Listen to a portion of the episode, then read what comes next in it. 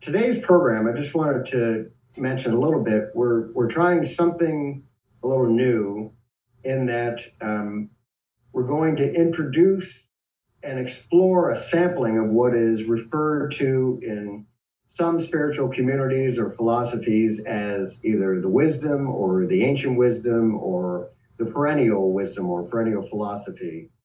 And many of the members of the IFGT community are familiar with this. And so we've collectively decided in the organization to put some of our effort into sharing this information with audiences such as this one and those who will find this program in the future on YouTube.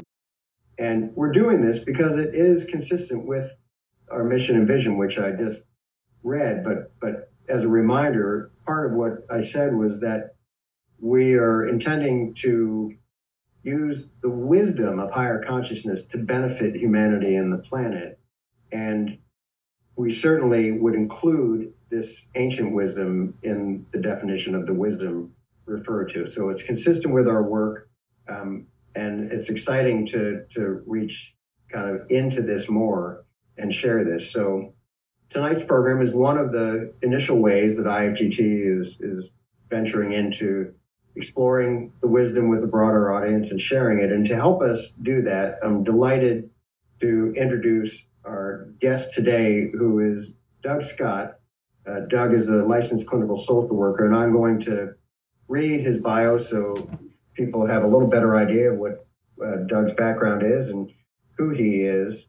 But I just wanted to mention that I first ran into Doug um, when he was interviewed on another program, Buddha at the Gas Pump, by their host Rick Archer. And Doug, I think that's that was one of two interviews I know you've done uh, with Rick now, and I think the first one was about two years ago, if I'm not mistaken. And uh, as you all will see soon, Doug just has this very warm and easily digested manner of speaking about a lot of spiritual topics, including wisdom and the or the perennial philosophy. And so um, I reached out to him uh, several weeks ago and have just uh, enjoyed interacting with you directly more and very, very grateful and honored that you accepted our invitation to to join us tonight and kind of help us launch this, uh, at least in this format. So um, let me read a, a, brief bio and then um, Doug is prepared a, a presentation just to get us started off with, kind of help frame the, the discussion, provide some definitions, and then um, during that audience, you're welcome to ask questions during. We're not going to try to um, hold those off. So it is a conversation. And as you'll see, Doug and I are pretty easygoing guys. So if you if we end up straying from the slides, I think that'll be fine. We just kind of want to see where this conversation goes. So with that, um, Doug Scott is a licensed clinical social worker and he works as a mental health counselor in his practice in Dallas, Texas. After he graduated from college in 1997, he served as an international volunteer for two years in Bluefields, Nicaragua. This intense experience changed his life, and he returned to the U.S. to pursue graduate studies in clinical social work and pastoral ministry at Boston College. The nexus of spirituality and psychology have always intrigued Doug since childhood. He grew up Catholic and was always drawn to the mystical lineage within this belief system. He had several mystical experiences, experiences with Jesus, Mary, and angels at an early age, and was also secretly attracted to all things paranormal. And one evening in 2013, Doug felt a presence that invited him to listen to a Buddhist chant, which came as a surprise since he had not explored other faith, faith systems at that time. He was guided to listen to the Buddhist chant, and pardon me for butchering this, but Om Mani Padme Hum. And as the chant unfolded, Doug saw a golden dew overshadow him and activate him in a way that was new. This marked the next chapter in Doug's life.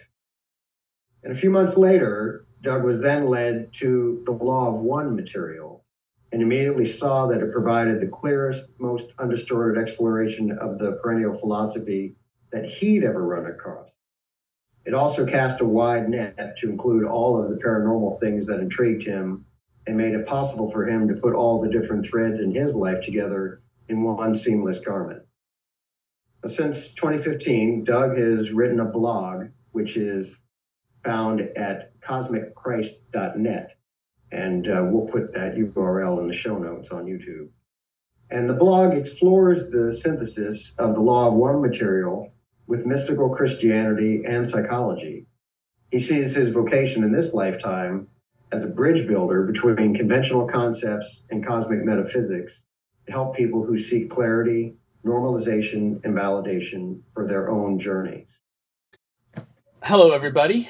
Uh, what I hope to do is just give a maybe 15 minute overview of the perennial tradition as I'm currently inspired to see it.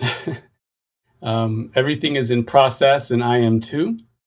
And my belief systems are always in process. In other words, I know more today than I knew yesterday, um, but a year from now or tomorrow, maybe, um, I will be hopefully uh, enjoying an even wider way to understand this perennial tradition. Um, and what I'm giving you today is kind of where it's like a snapshot of where I understand things as it is now. And this is going to include um, a lot of different presentations, a lot of different sources. It will um, also, I hope, bridge some gaps between conventional ways to understand and esoteric ways. I won't be talking directly in this presentation, at least, about the law of one, which is very esoteric. Although, you know, we can get into that a little bit later if you'd like. Um, but what I'm saying here is the perennial tradition is ever ancient and ever new, and that it's uh, it's a constant living tradition that um, can be found in the core of things in the past of human wisdom, and it can also be found now. And that's how I understand it. So I'm going to be giving a description. Um, I'm going to give some distinctions about at least two views, two lenses through which people look at the perennial tradition. And there's many different lenses, but I, I'd like to offer two as just kind of a, a way to distinguish um, different lenses. And then I would like to uh, spend a little bit of time of what does it look like to embody the tradition. So I'm going to say right out front that in terms of my own way of understanding things, the perennial tradition or the wisdom tradition, uh, the ancient traditions, they're for me they're only good insofar as that I can live them out in the immediacy of my life in the here and now. And so I'm bringing what I maybe be inspired by reading and watching videos, whatever. I'm bringing that, digesting it, and then incarnating it through my my life. Uh, and that was that's the ultimate goal. Um, as far as I can see, now these are going to be real basic, but I can see that there perhaps are four fundamentals of what we mean when we hear about the perennial tradition. um, and these uh, these might be subject to being you disagree with, and that's totally fine too. But let me just offer them that there's first the world of matter, of individuated consciousness, and of expressions of energy. That is the world of things and animals and events and humans and even gods. All of this is the manifestation of a divine ground within which all partial realities have their being and apart from which they would not exist. And so here, I'd like to just briefly show uh, how it seems to be that the patterns in the micro are matching the patterns in the macro. And as I believe, I'll talk about a little bit later, that um, if it's true metaphysically, then it needs to be found somewhere in some way in the physical level and in the psychological level. Otherwise, it's not true. Uh, a truth will transcend the different um, modes of being, if you will. So here we have a lung and we have a tree. Trees are the lungs of the earth, and in the lungs are uh, the breathing apparatus of mammals. So there's an example of um, this perennial, this particular first principle. Here we have uh, different spirals, all following the same pattern, and they range from uh, solar systems to storms uh, to plants and and different uh, even snail shells. And then on the right side of your screen, we have a brain cell. And then we have the universe. Do you see the different way to see that uh, we've filaments and a nucleus in the brain cell image very much matches the nucleus and filaments and strands and flow of the universe. And then lastly, in similar kind of pattern, we'll see the inner planets as the sun being in the middle, and we have these different uh, planets rotating around, orbiting around. And this very much uh, is interesting and matches at least one model of the atom, where we have a nucleus made up of protons and neutrons, and then these different electrons are orbiting or rotating and in dialogue and relationship with that nucleus. And so we see that the uh, hologram, that is this part, it's, it's at least the first principle of the perennial tradition, the holographic reality is made up of holons or fractals of that. A second fundamental fundamental of the perennial tradition human beings are capable not merely of knowing about the divine ground by inference, they can also realize its existence by a direct intuition superior to reasoning. This immediate knowledge, or gnosis, unites the knower with that which is known. So I want to just highlight really quickly the word gnosis. Uh, it might be new word for some of us, um, and it might be a familiar word for others. The word gnosis means knowledge gained through experience or a lived experiential reality. It's the difference between reading about something or reading someone else's firsthand experience and then having that experience for yourself. Okay, so what we're saying here is one of the fun, the second fundamental of the perennial tradition, perennial tradition, is that human beings are not only able to learn about this divine ground, but also through the capacity of our intuition and imagination, imaginal skills, uh, we can enter into and participate in the actual divine life of this divine ground. And that is unitive consciousness. Okay? And Doug, by divine ground, is it correct to say that is one word that other people might use source or God or consciousness? Is that is that? Yeah, I think. Ex- thank ground? you for bringing that up. Um, and by the way, I have uh, shrunk all of the video. So if you if someone is asking a question, I'm going to rely on you, Ken, to just interrupt me if you don't mind. Okay. Yeah. Um, divine ground is one word for what other people might say God. Um, some people might say reality itself. So these are all different words that are trying to capture the highest and greatest wholeness in which all other expressions of wholeness fit into. Yeah. Uh, okay, so the third fundamental of the perennial tradition humans operate from a significant self, which is like a sense of self which oscillates between two depths. There's a floating self, which is our false self, and an anchored self, which is the true self.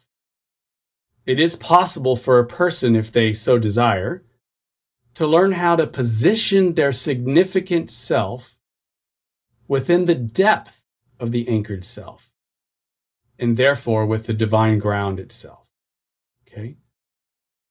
So, this would be a model that I just quickly thought up here. But if you can imagine an ocean, on the bottom of that is a huge boulder.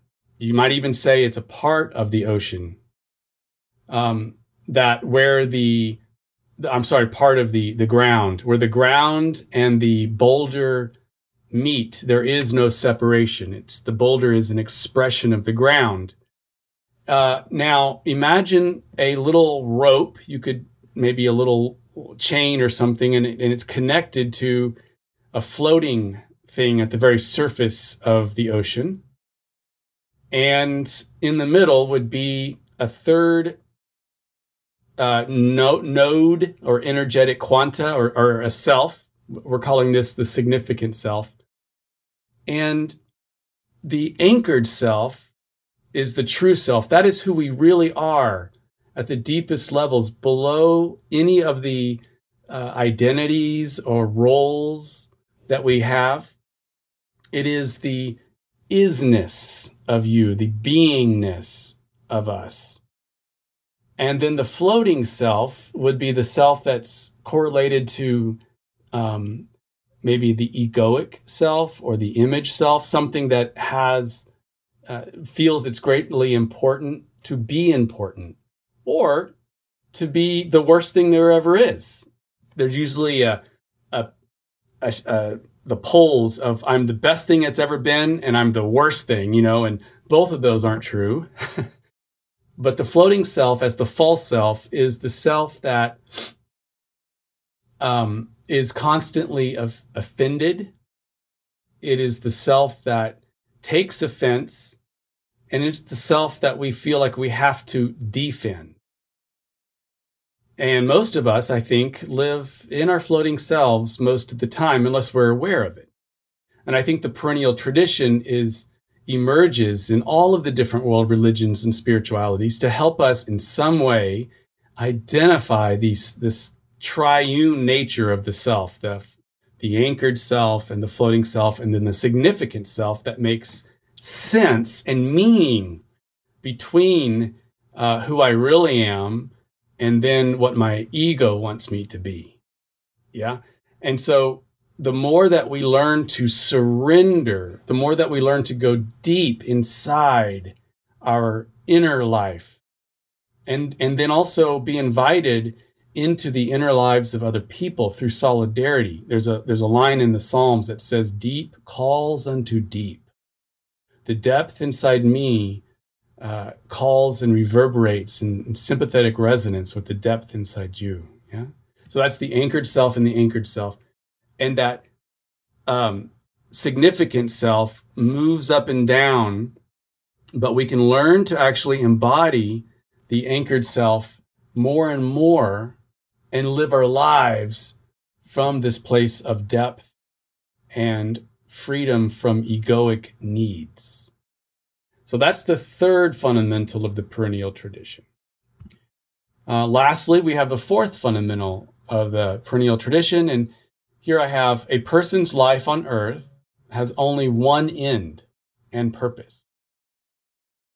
That is to awaken into unitive consciousness and then get busy participating in wholeness making in the immediacy of their life's situation with this body, within this environment, with this sense of vocation. Uh, and traditionally, maybe some of us have heard the Sohum, Sanskrit mantra for I am that, or you are that. So the really the perennial tradition can be encompassed in that one phrase. You are that. But then one asks, well, what is that? and that is not just the reality of all things, uh, the transcendent layer, the greatest and highest wholeness, but the that also is a verb. It's not just a noun or a substance, but it is something that becomes so that's why I'm saying that in the fourth fundamental of the perennial tradition, it's not enough. Now, this is going against some of what other perennial traditions might say. So I am claiming um, this as a an imperative thing, but I'm not saying I'm right. so hear me saying, based upon my experience of uh, spiritual reading, um, my graduate work, and people that I really trust on the spiritual, psycho spiritual path, uh, based on all these things, I'm, I'm coming down on the side of it is not enough to just awaken and achieve, say, unitive consciousness. But once you've done that, once you know that you are God or you are the ground, that there is no fundamental ontological difference, once you know that at the gnosis level, then you got to get busy doing God. And what does God do? Well, we are going to talk about that. But God wholeness makes, makes the wholeness that I am. I uh, surrender my life into the immediacy of the world around me and steward, create more opportunities for wholeness to complexify. All right, so we're going to get into a little bit of that. I think I might want to mention one thing that I forgot based on what you just said. Um, the most important way I can understand this, and this is coming from personal experience, but also as a counselor for 22 years, is that the floating self belongs. It's not a matter of getting rid of it. In fact, when we live in the anchored self more and more, what we find is that we actually can use the floating self, the image, whatever you do in the world, you know, the, the, the, the, the, presentation, the clothing of our lives, we use it to actually do good in the world. Um, it, it, the anchored self is no longer about me. I know who I am. I'm just busy doing good. and I'm using whatever means I have. But I don't make any mistakes of saying whatever successes or failures I have are me. On the other hand, the floating self uh, operates from a very, very rigid and narrow and fragile perspective. Its ethos is transcend and exclude. In other words, I'm better than you because I'm more spiritual now.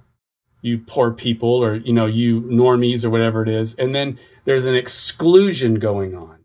So you know the worst kind of ways to be is in, you know entrapped in the floating self is to believe that we are in our anchored self in the name of spirituality or higher vibes. Uh, it can be an entrapment when we're not even aware of the distinctions that we create where we're holding somebody else uh, over there and I'm over here. We other other people. And so it's a transcending and excluding others. Um, the exact opposite is the case for the anchored self. It is include and transcend. Mm. And the last thing I'll say is that I think in English, if we don't change the meaning of the following two words, then we might as well stop using them because they're not getting us anywhere. And that is the word pure and the word perfect. Because the way that most of us understand the word pure is without blemish, uh, some kind of distilled, uh, perfect, crystalline nature without any kind of cracks, say. That's, that's pure. Um, that is not what I'm saying in any way that I understand the anchored self. The anchored self instead is wholeness. Wholeness is a different reality that actually incorporates what we think might be imperfections, but we actually honor them because they're the very thing that helps us when we go through them to ex- to include our perfections, our imperfections, and thus transcend them. You see, and so it's not uh, transcending my perfect my imperfections like I used to be that way, and now I'm not. Now I'm just going to exclude all that. That's a great way to actually end up uh, entrapping ourselves more. Rather, it is including all of my shadow side, and you know what, including yours too, and uh, and then transcending that because there's spaciousness enough inside me to hold it all together. Yeah. Thank you for letting me clarify that and bringing that out in me. Thanks, Doug. Okay. Um, now, I'd like to spend just a, a minute or two, well, probably more like three, um, in d- distinguishing between two lenses through which to look at the perennial tradition. And here's the reason why I want to bring it up. Number one, well, I just want to say again, I could be wrong about all of this. So um, feel free to disagree. But one of the things that I'm seeing right now is we live in a postmodern world. Postmodern, postmodernity, if you're not aware, uh, emerged beginning in the 60s and is really strong right now. Postmodernity is not a bad thing. Its job is to critique the excesses of the traditional mindset and the modernity. You know, these, these two worldviews that the world passed in, at least the Western world, passed through for centuries. So the modernity emerged to critique the excesses of traditional, and then postmodernity emerged to critique uh, the modernity and the traditional value system. But the problem with postmodernity and why I believe we're seeing so many uh, chaotic things going on is because it, it is not geared to give people a sense of coherence or meaning or purpose. In fact, one of its tenets is to reject all um, hierarchies of truth, that all truth is relative, right? And so this this causes what I believe to be the greatest ailment, the second greatest ailment that we have in humanity right now, especially in the West, particularly in the United States. And that is the crisis of meaning and its existential angst. It is us walking around saying, Who am I? What's my purpose? What am I supposed to do? and then um, not being able to believe anybody or what anybody says, especially you know larger organizations. Everything is held with a, a suspicion. Okay, what has emerged now are two things. One is a desire to move beyond postmodernity into something that gives us a sense of concrete meaning because the human we need that. It's not a bad thing. It's important to have a, a way to understand our reality okay? Uh, and what i'm finding is that a lot of people are actually emerging and looking at the perennial tradition from the v- lenses and viewpoint of what's called traditionalism. Now that's different from traditional heritage values that modernity corrected traditionalism has its own set of belief systems and way to understand the perennial tradition. I'm going to juxtapose that to what I'm calling emerging holism. Now, emerging holism is my own words, but I'm trying to bring in uh, the metaphysics and understanding of different streams of what's called the transcendent universalism lens of the perennial tradition. So I'm actually tweaking that the transcendent universalism and bringing it into a new kind of way to understand the perennial tradition, which I'm calling emerging holism. So traditionalism emphasizes a single metaphysic, a single metaphysical origin of the orthodox religions. All right. And emerging holism emphasizes mystical experience of the eternal now. So let's just take really quickly a look at the traditionalist school of thought to look at the perennial tradition. First, they operate we, uh, from a narrative of decline. What that means is everything is seen that in the past, if we're going to glorify a past time period, and ever since then, humanity has been declining in its purity and declining from the original essence. We have thus distorted and more distorted and more distorted. And the narrative of decline is a worldview that people will then look at the perennial tradition and long for uh, and have a strong nostalgia for a past time period. And it's usually a time period, honestly, that never actually existed. So it's creating a false or at least a very difficult, hard time period to pin down, and then evoking an, a strong nostalgia for that. Okay.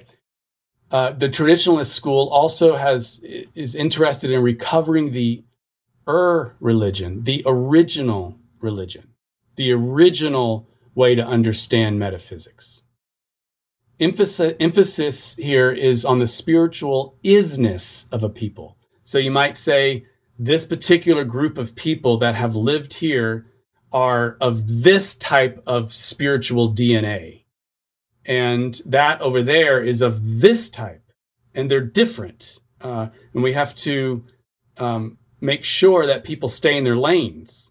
Even as we honor the differences, um, we are going to declare that it's a multipolar kind of uh, world where things are defined by the isness of a group spirituality. There's an emphasis of the freedom of a people, but not the freedom of individuals that make up a people. So there, there's an idea that the different isness of a culture and the people that make up the culture, the culture itself has the freedom to self express, and it's usually in terms of war, uh, express itself in terms of uh, trying to better themselves against someone else. Uh, but the individuals inside that group are not expected to have freedom. There is an emphasis in the cycles of time. So a lot of people in the traditionalist school of thought uh, would might might see that we're in the Kali Yuga at the moment. You know this this period of destruction, um, and it is imperative, therefore, to uh, accelerate, you know, to, to create even more chaos. Some people would advocate, I'm not saying everybody in the traditionalist school does this, but to advocate even stronger chaos because it's only through the phoenix burning up does the new phoenix arise, you see. Um, and it's this cycle of time that keeps repeating. There's an emphasis in purity, and it's understood as plurality is uniformity. And what I mean by that is, we can have lots of people, but they are going to be just alike in this group. And you guys can do your thing over there. And so they're going to be uh, emphasizing uniformity of singleness of belief system and of a leader. There's, a, there's an inherent uh, inequality of different people. So not even not only within the different cultures, but you do have uh, different that you know they would see that other groups may not possess the same divine gifts that we possess, spiritual gifts. And within each group, you have a very strong emphasis on hierarchies. So sometimes this can emerge as uh, fascism, a, a kind of fascist way to understand the perennial tradition. And it's here it's understood that there is a bottom serves the top. Um, and the top has it's a very top down model in that the bottom does not uh, is not allowed to have access to the fullness that the top would have. Um, now service therefore serving other people is expected but it's it's actually expected to be used to maintain and enforce the structure of each group. And structure is honored and lauded because it provides meaning and purpose and direction and promise of glory, you know, promise of the promised land. Uh, structure is freeing because uh, it keeps us from not having to, um, it keeps us to know exactly what to say in this particular way, in this particular time, um, with this particular role that I have in this spiritual hierarchy. And to be honest, it does assuage the existential anxiety. Uh, cont- it, there's a contentment and even a joy that can come from that. Uh, overall, the traditionalist school of the perennial philosophy would understand that God or the creator or the ground of being is a sovereign entity and there is a distinct ontological difference between creator and creation. Okay? Uh, the, the two are very different and never will they come together. So, emergent holistic school of perennial philosophy, instead of the narrative of, of decline, I call it the narrative of becoming. Wholeness is breaking into the present moment. It's now. It's not a past, but actually the wholeness itself, which is ever present in, in pure possibility and potentiality, is, is coming in, being invited in to break into this moment. Emphasis it emphasizes awakening to the depth of now through the isness of now for the purpose of a future coming together. So let me just say this. It's emphasizing that now there's there's surface level. It's like what we what we think is going on, the isness of now, and there's the depth of now. That's that wholeness wanting to break in. And it's all looking forward to a future, which might be the next second or 100 years or 1,000 years of following the pattern that all things come together and create a new complexity. So it's a future coming together. The emergent holistic school emphasizes history as a slow march of the evolution of consciousness.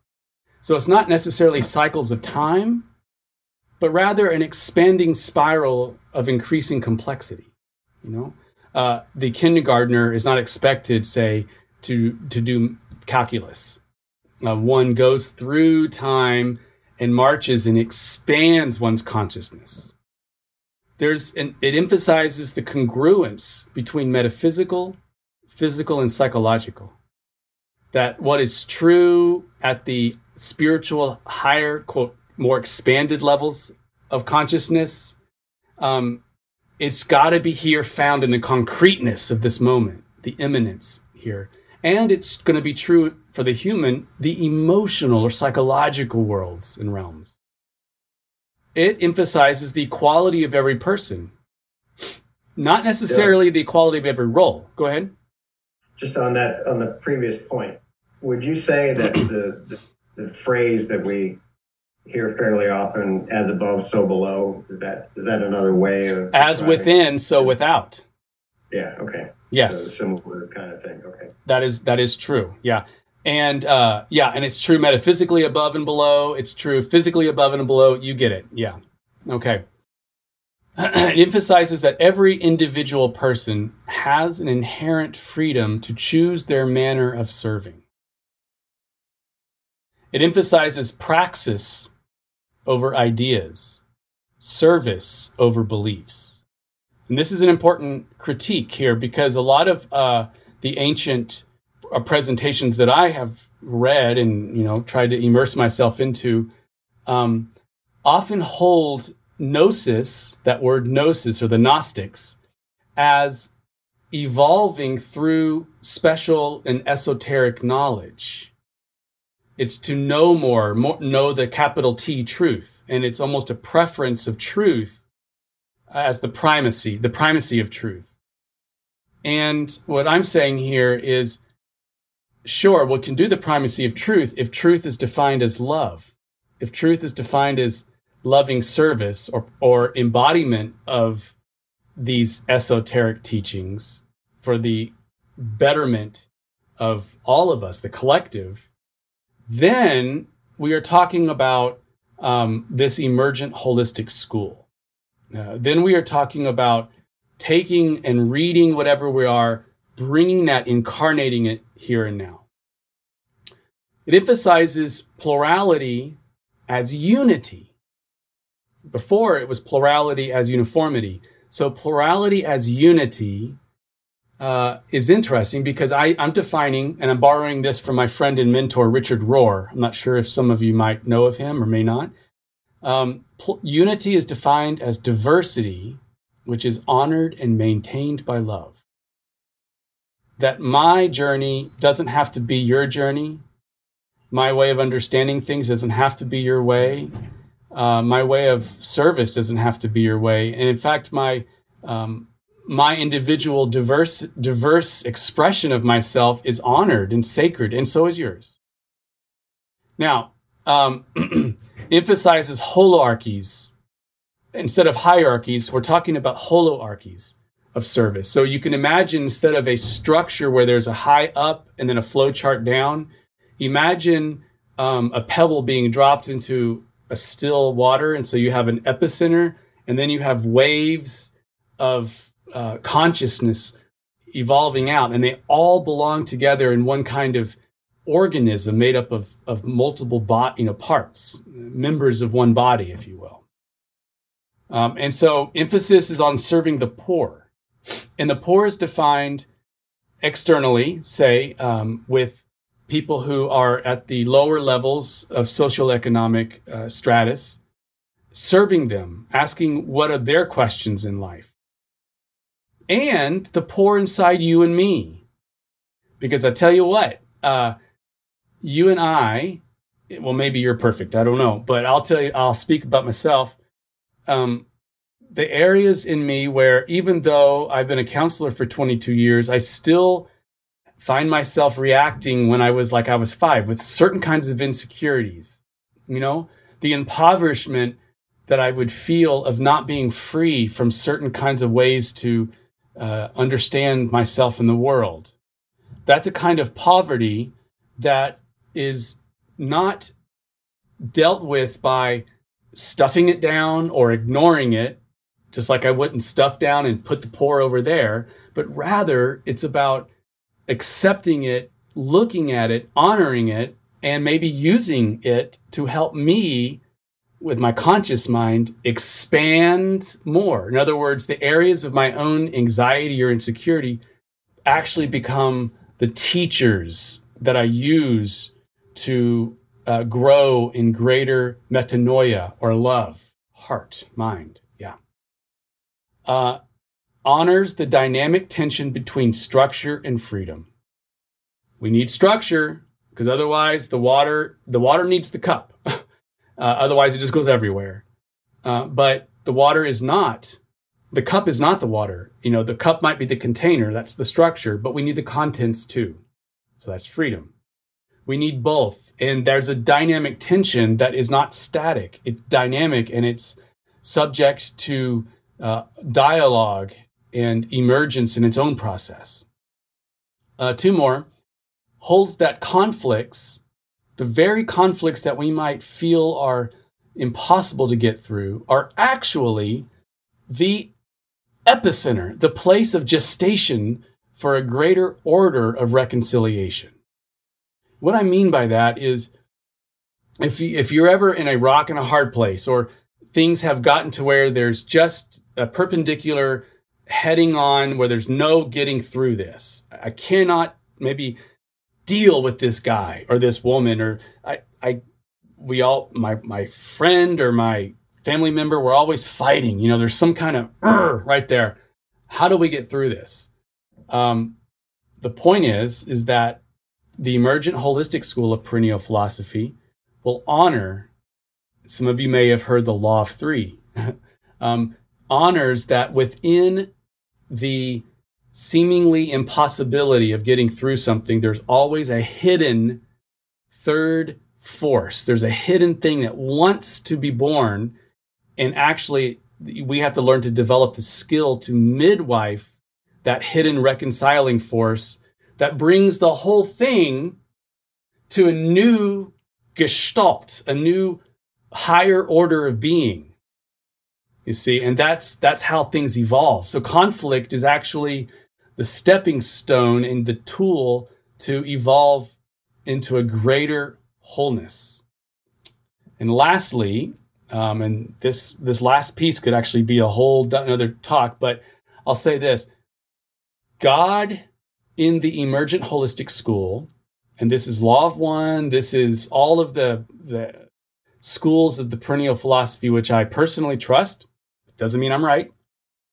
God is a relational process, the relational process, whereby the one desires to become the many, the many are drawn to become one, and the whole order or the order of wholeness complexifies by one gestalt. So, what does that mean very simply? You're going to have uh, let's say you have the Big Bang, okay? You've got eventually you've got these little two hydrogen ones going out there. So the one desires to experience itself through manyness. Boom. Then you've got let's say two little hydrogen atoms, and you've got a uh, oxygen atom, and they're individuated, but they cannot cannot deny the incredible instinct. They're drawn to unity because that's the very nature of uh, God to complexify. So they're drawn to become and unify that diversity being maintained by love. And when they come together, they become one. Well, now what do we have? We have manyness that is one. And now there's a new singularity that is also one. It's a water molecule. And we talk about water molecule as a single entity made up of three. So that is the, and the order of wholeness complexifies by one gestalt. Okay. There you go. So this is what I think God looks like. This is what I think you look like. This is what I think I look like. If the whole perennial philosophy had a, a shape and a motion, there it is. It's a torus field. It's a torus field uh, that is um, flowing and expanding and contracting and ever learning and processing. Thank you very much. That's that's my presentation. That 15 minutes was really uh, 45, but thank you for your patience, and I hope it was intelligible. I hope I didn't speak too quickly, but let, we can entertain any thoughts or comments, or and I can respond.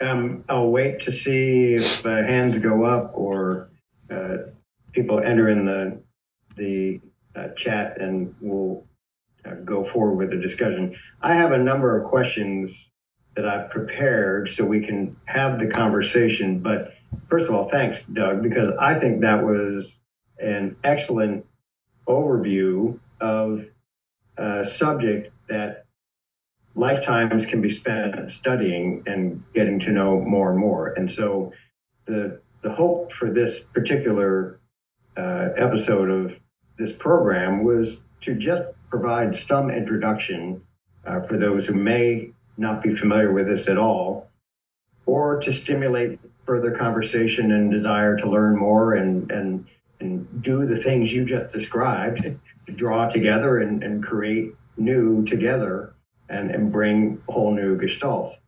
To me, one of the things that also makes studying this rewarding is having the experiences of seeing the, the same things in the different forms of the wisdom. So I, I have been exposed to one presentation for um, a little over two years. And so many of the things that you just presented, I could draw the parallels and, and come to the language that's used in that presentation, but it is the same principle. So, for instance, when you were talking about um, the matter of conflict actually being a force that can generate something new and that it's not something to to reject or, or dismiss, but actually recognize that that is a way of creating something new. The presentation I'm studying talks about uh, that we can bring about um, harmony through conflict, and that and that there is a particular energy that can be um, invoked, frankly, to to help bring that about. And it's not pleasant. It doesn't mean that you don't have to go through the conflict to get to the harmony. So none of this is um, I think part of what we see today too is in our kind of instant gratification society, there's all sorts of things now where there's kind of a add water and stir to get to enlightenment, you know, and I think um, that isn't that isn't necessarily the way it's going to happen for most. I think some people may have a kind of a flash and suddenly they're there, but for most, it's a very gradual kind of process. But these same things or what we eventually all come to have gnosis of, frankly. And uh, it's another way of putting it is the, the many paths up the mountain leading to the same summit. and and uh, so that's some some first thoughts that I have. But I would love it if uh, anybody else has questions. And um, actually, Chris has just entered something in the chat, so let me read that. Um, there seems to be a masculine impulse to some of your ideas. I assume he's talking to you, Doug. Okay. As a male, my feminine side is not comfortable with your idea of reconciliation. Must I reconcile with you or simply choose not to and move on to a different independent place in my present? Um,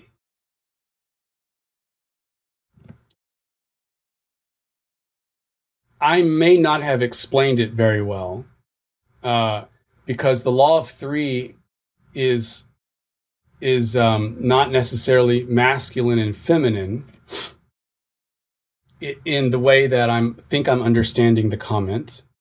Uh, the law of three or reconciling is always going to be the process whereby the masculine and feminine form a new collective or a new kind of um, work, a synthesis that honors the masculine and the feminine together without getting rid of them.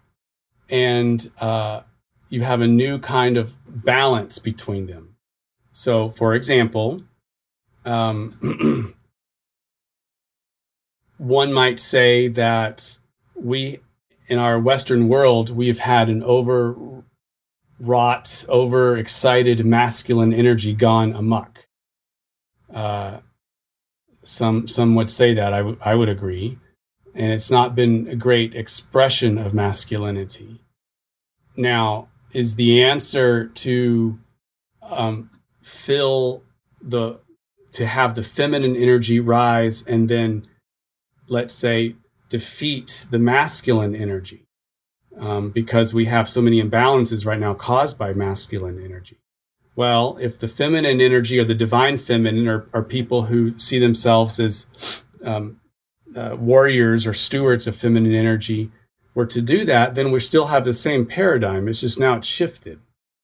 Instead, um, what we're finding is the greatest way is to find this conundrum that we have right now and learn a new way to incorporate um, divine masculinity with divine femininity.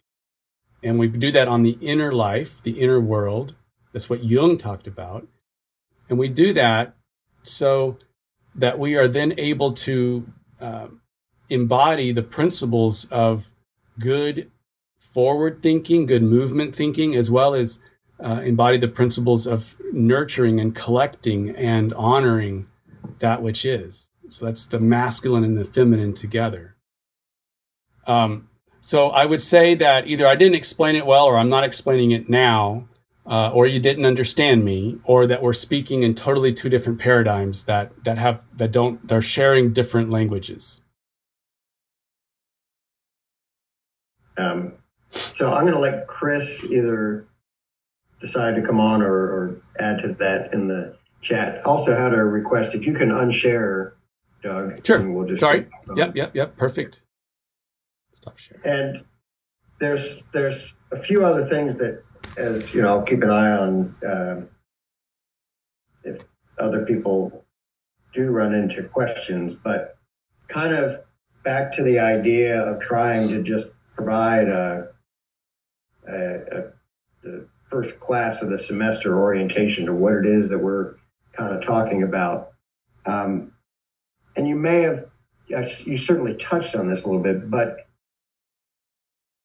there's overlap between the wisdom and the major religions in the world, even the minor religions mm-hmm. in the world. But can you speak to that a little bit as to kind of what the how this may be similar and different from uh, what we think of as the religious institutions. Okay, again, it's my my um, opinion, which is not scholarly and it's not expert. So please take it with a grain of salt. The way I understand religions is, I think it's our particular human attempt to understand ways to have unitive consciousness. In other words, if we're all one, and that is the that is the truth, we, I am that or you are that. If that is the the total truth, capital T truth, um, it is not enough just to say that. We have to learn how to have that as a gnosis, and this takes many lifetimes. You know, uh, and in a lifetime, it takes a lot of work too. To have that as an actual gnosis, and then to embody that and to create opportunities for others to have that too. Now, religions then are attempts at creating structures. Usually, they're historically historical and cultural uh, in nature They're attempts to create and codify structures that would help people do just that, to realize um, the the relational nature between that which we worship, say, or that which we hold as transcendent, and ourselves. Another way to look at it, I think, is religion can be the fingers pointing at the moon. So we have different different religions are pointing at the moon, and that spirituality is the experience of the moon itself. Okay, so religions are pointing at the moon, and spirituality is the is the experience of the moon itself. And one of the big problems about religions, and and the word religion really just means reattach, religare in Latin. Ligare, ligament, attach, and re means again. So religions are trying to create uh, structures that help us transcend the suffering of our life, to find meaning there, and then to be able to use that to connect uh, and go enjoy the moon. But they are not to be um, mistaken for the moon itself. And many people who are in the individual religions would say, My religion is the moon, and too bad for you. So we have churchianity instead of Christianity, for example. Uh, but spirituality is actually the enjoyment of the moon itself.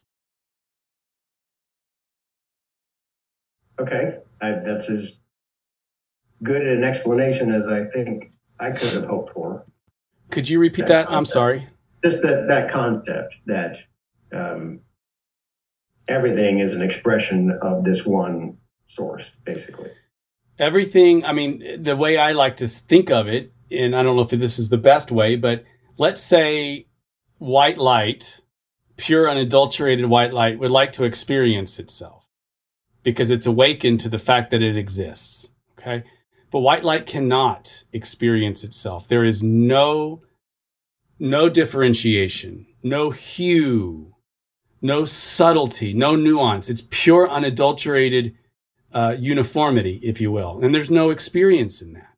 So white light or the pure infinity has to actually come up with a very novel idea. I mean, against the backdrop of, of infinity, it's, it's incredible that the, the, the, it's incredible the imagination of the mind of the, of reality could conceive of this one idea, and that is finity or finitude, mm. limitedness. I mean, that's that's incredible leap of consciousness. Now, we can imagine this one idea of finitude as being a prism. We have white light, prism, finitude, and the white light then self donates, or in the in the Christian, it's often called kenosis, self emptying or pouring of the self into this one idea, finitude, now, what emerges from this prism are seven different expressions of the one white light. The ontology, the beingness, is divine. There's no difference between the red, the yellow, any of these colors, and the white light. The ontology is the same, but the expression is different.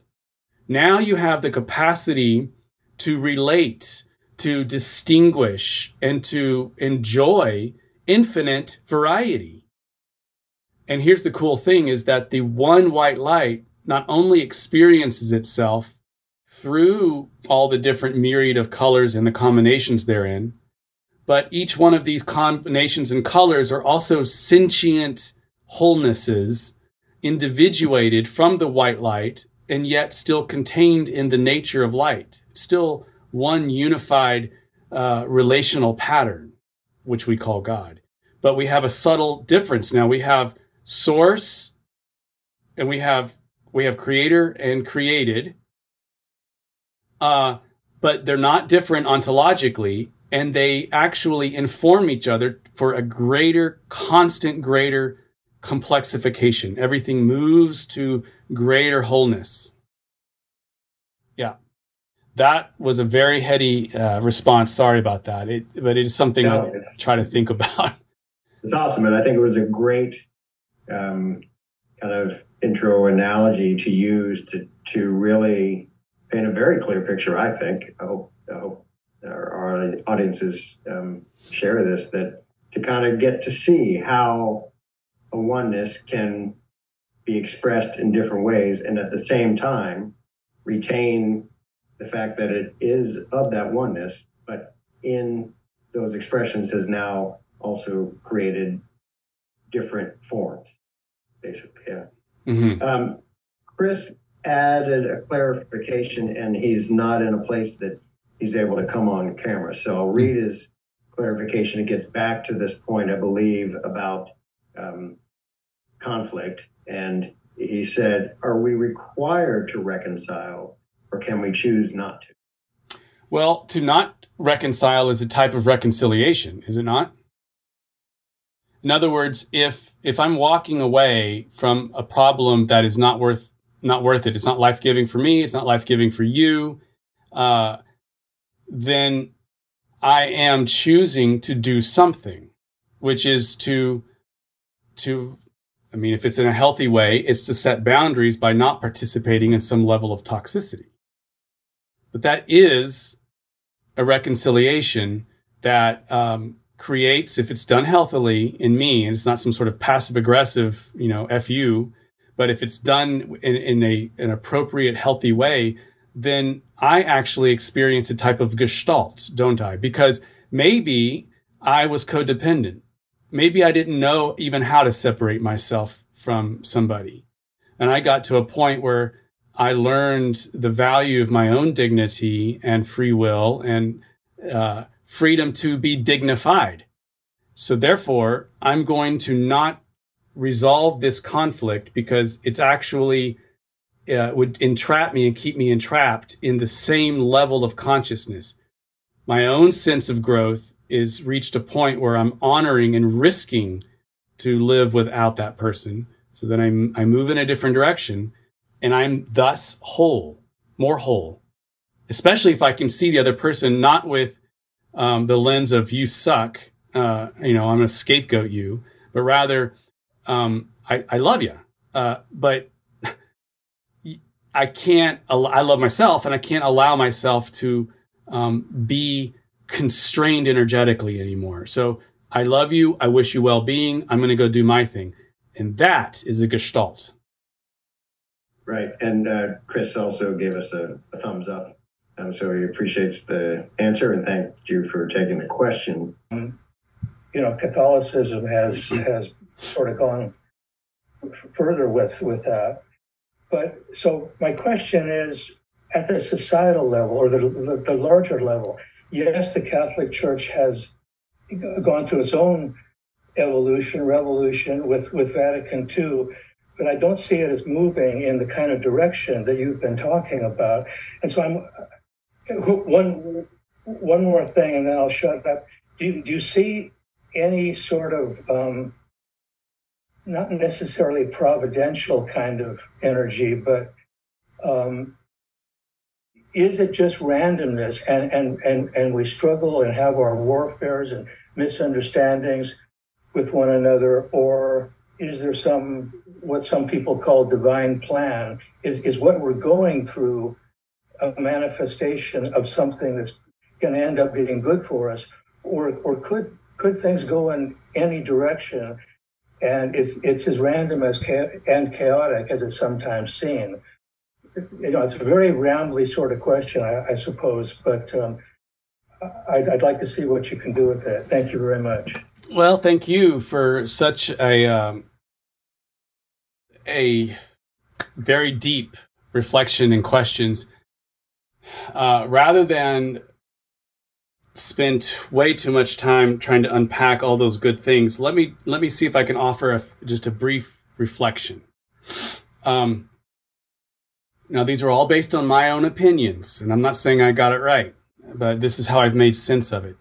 Uh, I was fired at the University of Dallas. I was the director of counseling department, um, and I had a student who um, I had given one or two of my uh, art- articles online, which are very esoteric.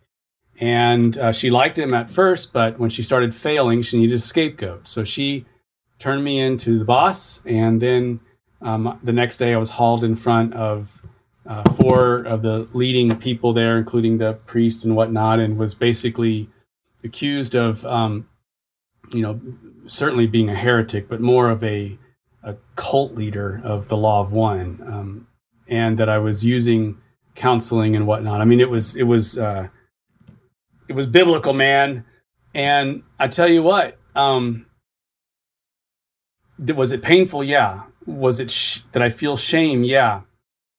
But the way I conceptualized it and still do is I knew that this was an initiation for me to uh, hold them, and I was modeling myself from Christ in front of Pontius Pilate. You know, uh, who are you? And and these things have been thrown against you. What do you say for yourself? And I I just I couldn't defend myself because he had all the power.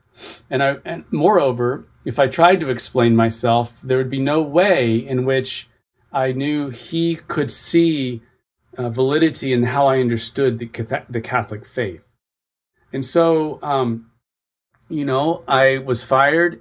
And if I were him, I would fire me too, to be honest. Uh, now, because I could see why he'd be so scared.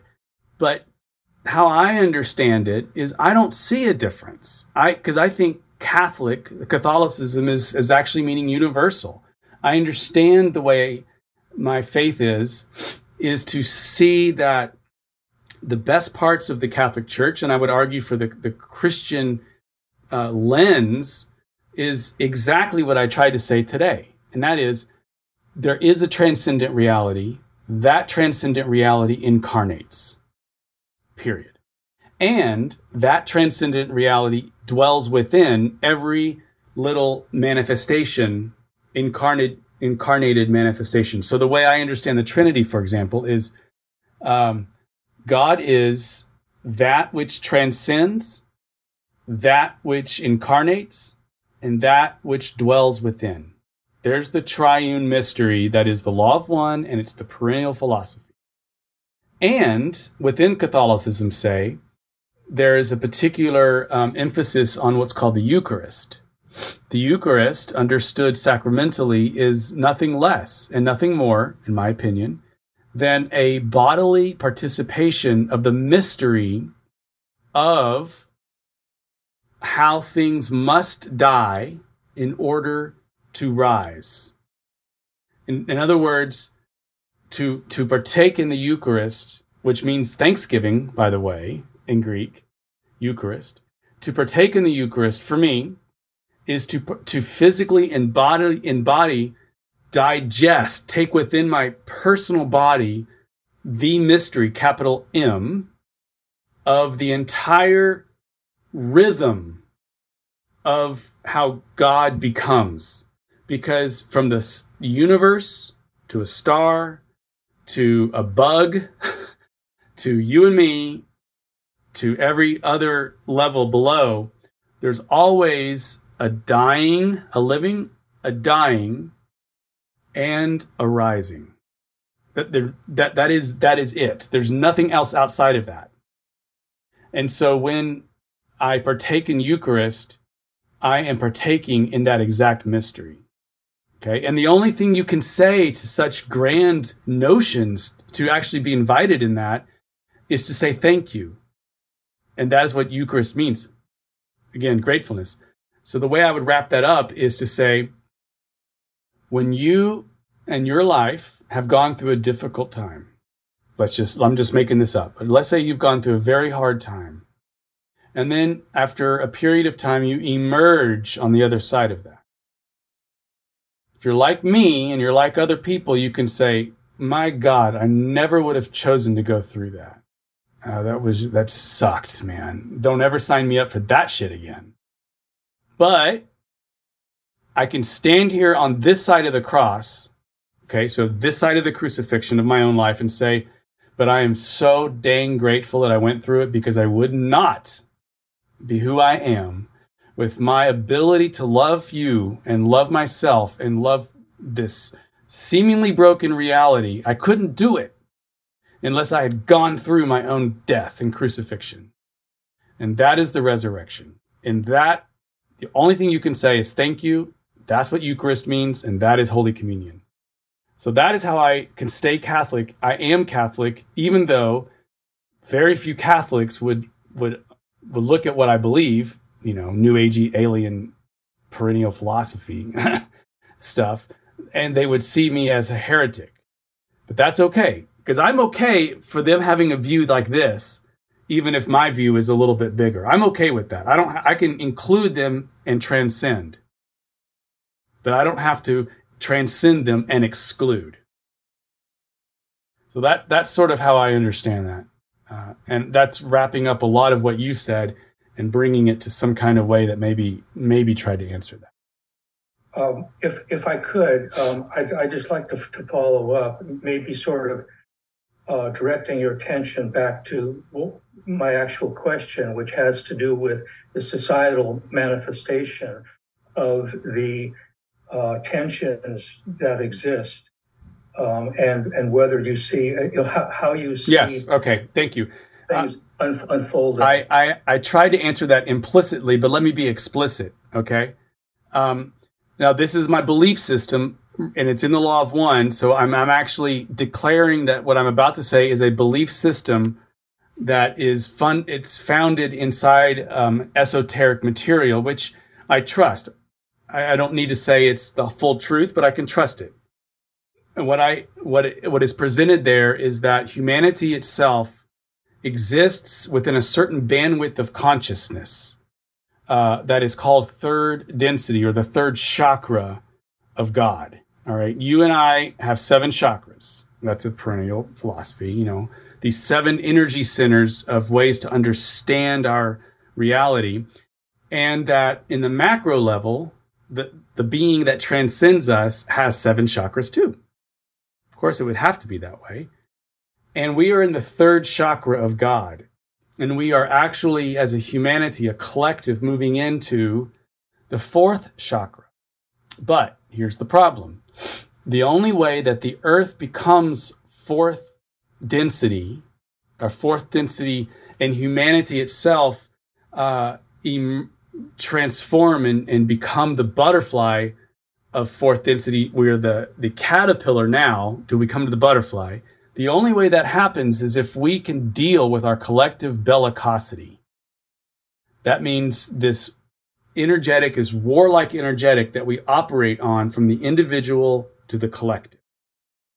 And what is going to happen is in the fourth density experience, humanity will not use words unless necessary.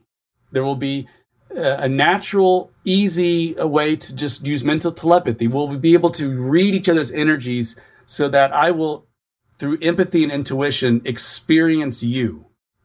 and you will experience me. There will be total transper- transparency between us in the world. And the, uh, the actual task of the fourth density bandwidth of consciousness is to merge into what's called a unified collective organism, or what Ra calls the social memory complex. So it's a unified heart mind con- collective of one thing. You know, uh, in other words, the many become one and are increased by this new gestalt. That one thing is called an ecclesia, What is an ecclesia? It's Greek for church. So, what I'm trying to say to you is that the third density seed form thought structure of what church is is actually going to come to its full consummation in plenum in the fourth density experience. But in order for us to get there, in order for us to get to that place, we have to go through a lot more of the chaos. Because what this chaos is, is a, let's say, a divine uh, law, which is called the law of responsibility. It's connected with karma. And we are being forced, literally forced to look in the mirror and to say, I will not project anymore. I will not hold and other other people and hold them in contempt. I will not because every time I do that, I'm actually hurting myself.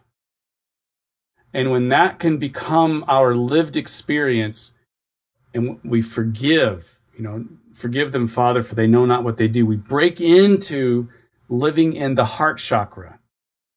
And that is congruent with the fourth density, the fourth chakra of God. That is where we're moving to. So all of what's going on right now is on the macro scale, in my humble opinion, equivalent to the individual person coming to my office, uh, counseling office, saying, I am so angry. I can't stand it anymore. And I'm constantly anxious. And my, my wife sucks. And, you know, all, all these problems. And then we do some exploration and we find out based on, I'm just going to make this up, based on him, the man, you know, maybe he's had some really hard experiences growing up, wasn't modeled very well, and he's projected his pain and hurt onto other people all his life. So what he holds as other people and demonizing other people is really his inability to uh, recognize and process his own pain. And when he can do that, he can then maybe set boundaries, but not demonize other people. That on an individual level is what we have to do on the macro level. And the only way we're going to do that is to have the pus of this infection of bellicosity come to the surface so that it can be acknowledged and cleaned. And then when we're vibrating at a certain congruency for the lessons necessary in fourth density, then we will move as a collective, one body, into the fourth density of, of God. Uh, thanks, Doug. Thank you.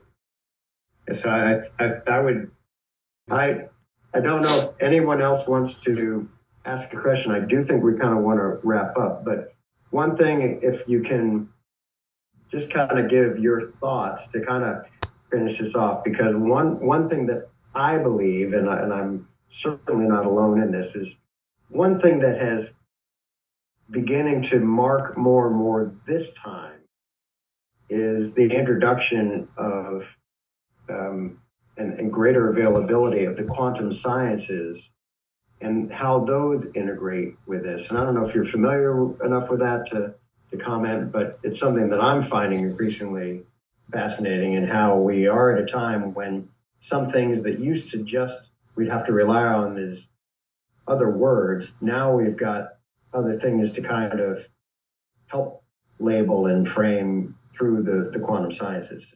Wonder if you have thoughts on that.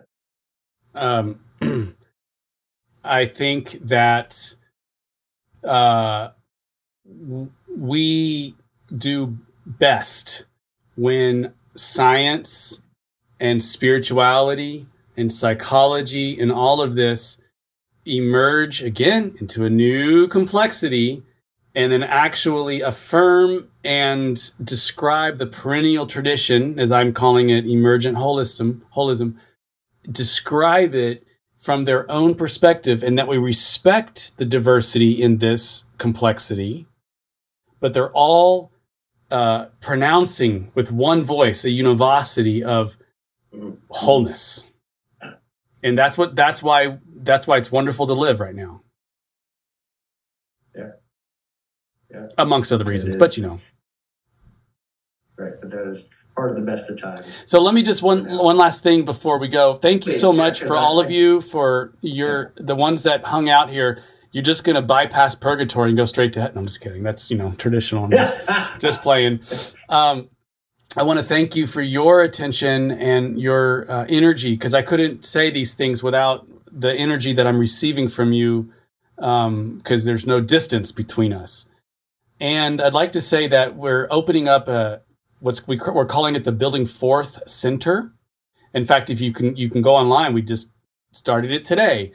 Um, one of our members has worked on it for about a month, and it's called Building Fourth buildingfourthcenter.com and it's a community um, that we started and it's a center and we're we're gearing towards uh, very similar to what you guys are doing and but our, our particular mission is to provide the bridge between the conventional and the cosmic where you know we need bridge builders um, that can not throw any babies out with bathwaters you know we're not in that business we're in the business of honoring the babies clean the bathwater and then walking with and uh, so you're welcome to check out that building fourth F O U R T H, which is fourth density and the fourth chakra. So I know we get a little clever there.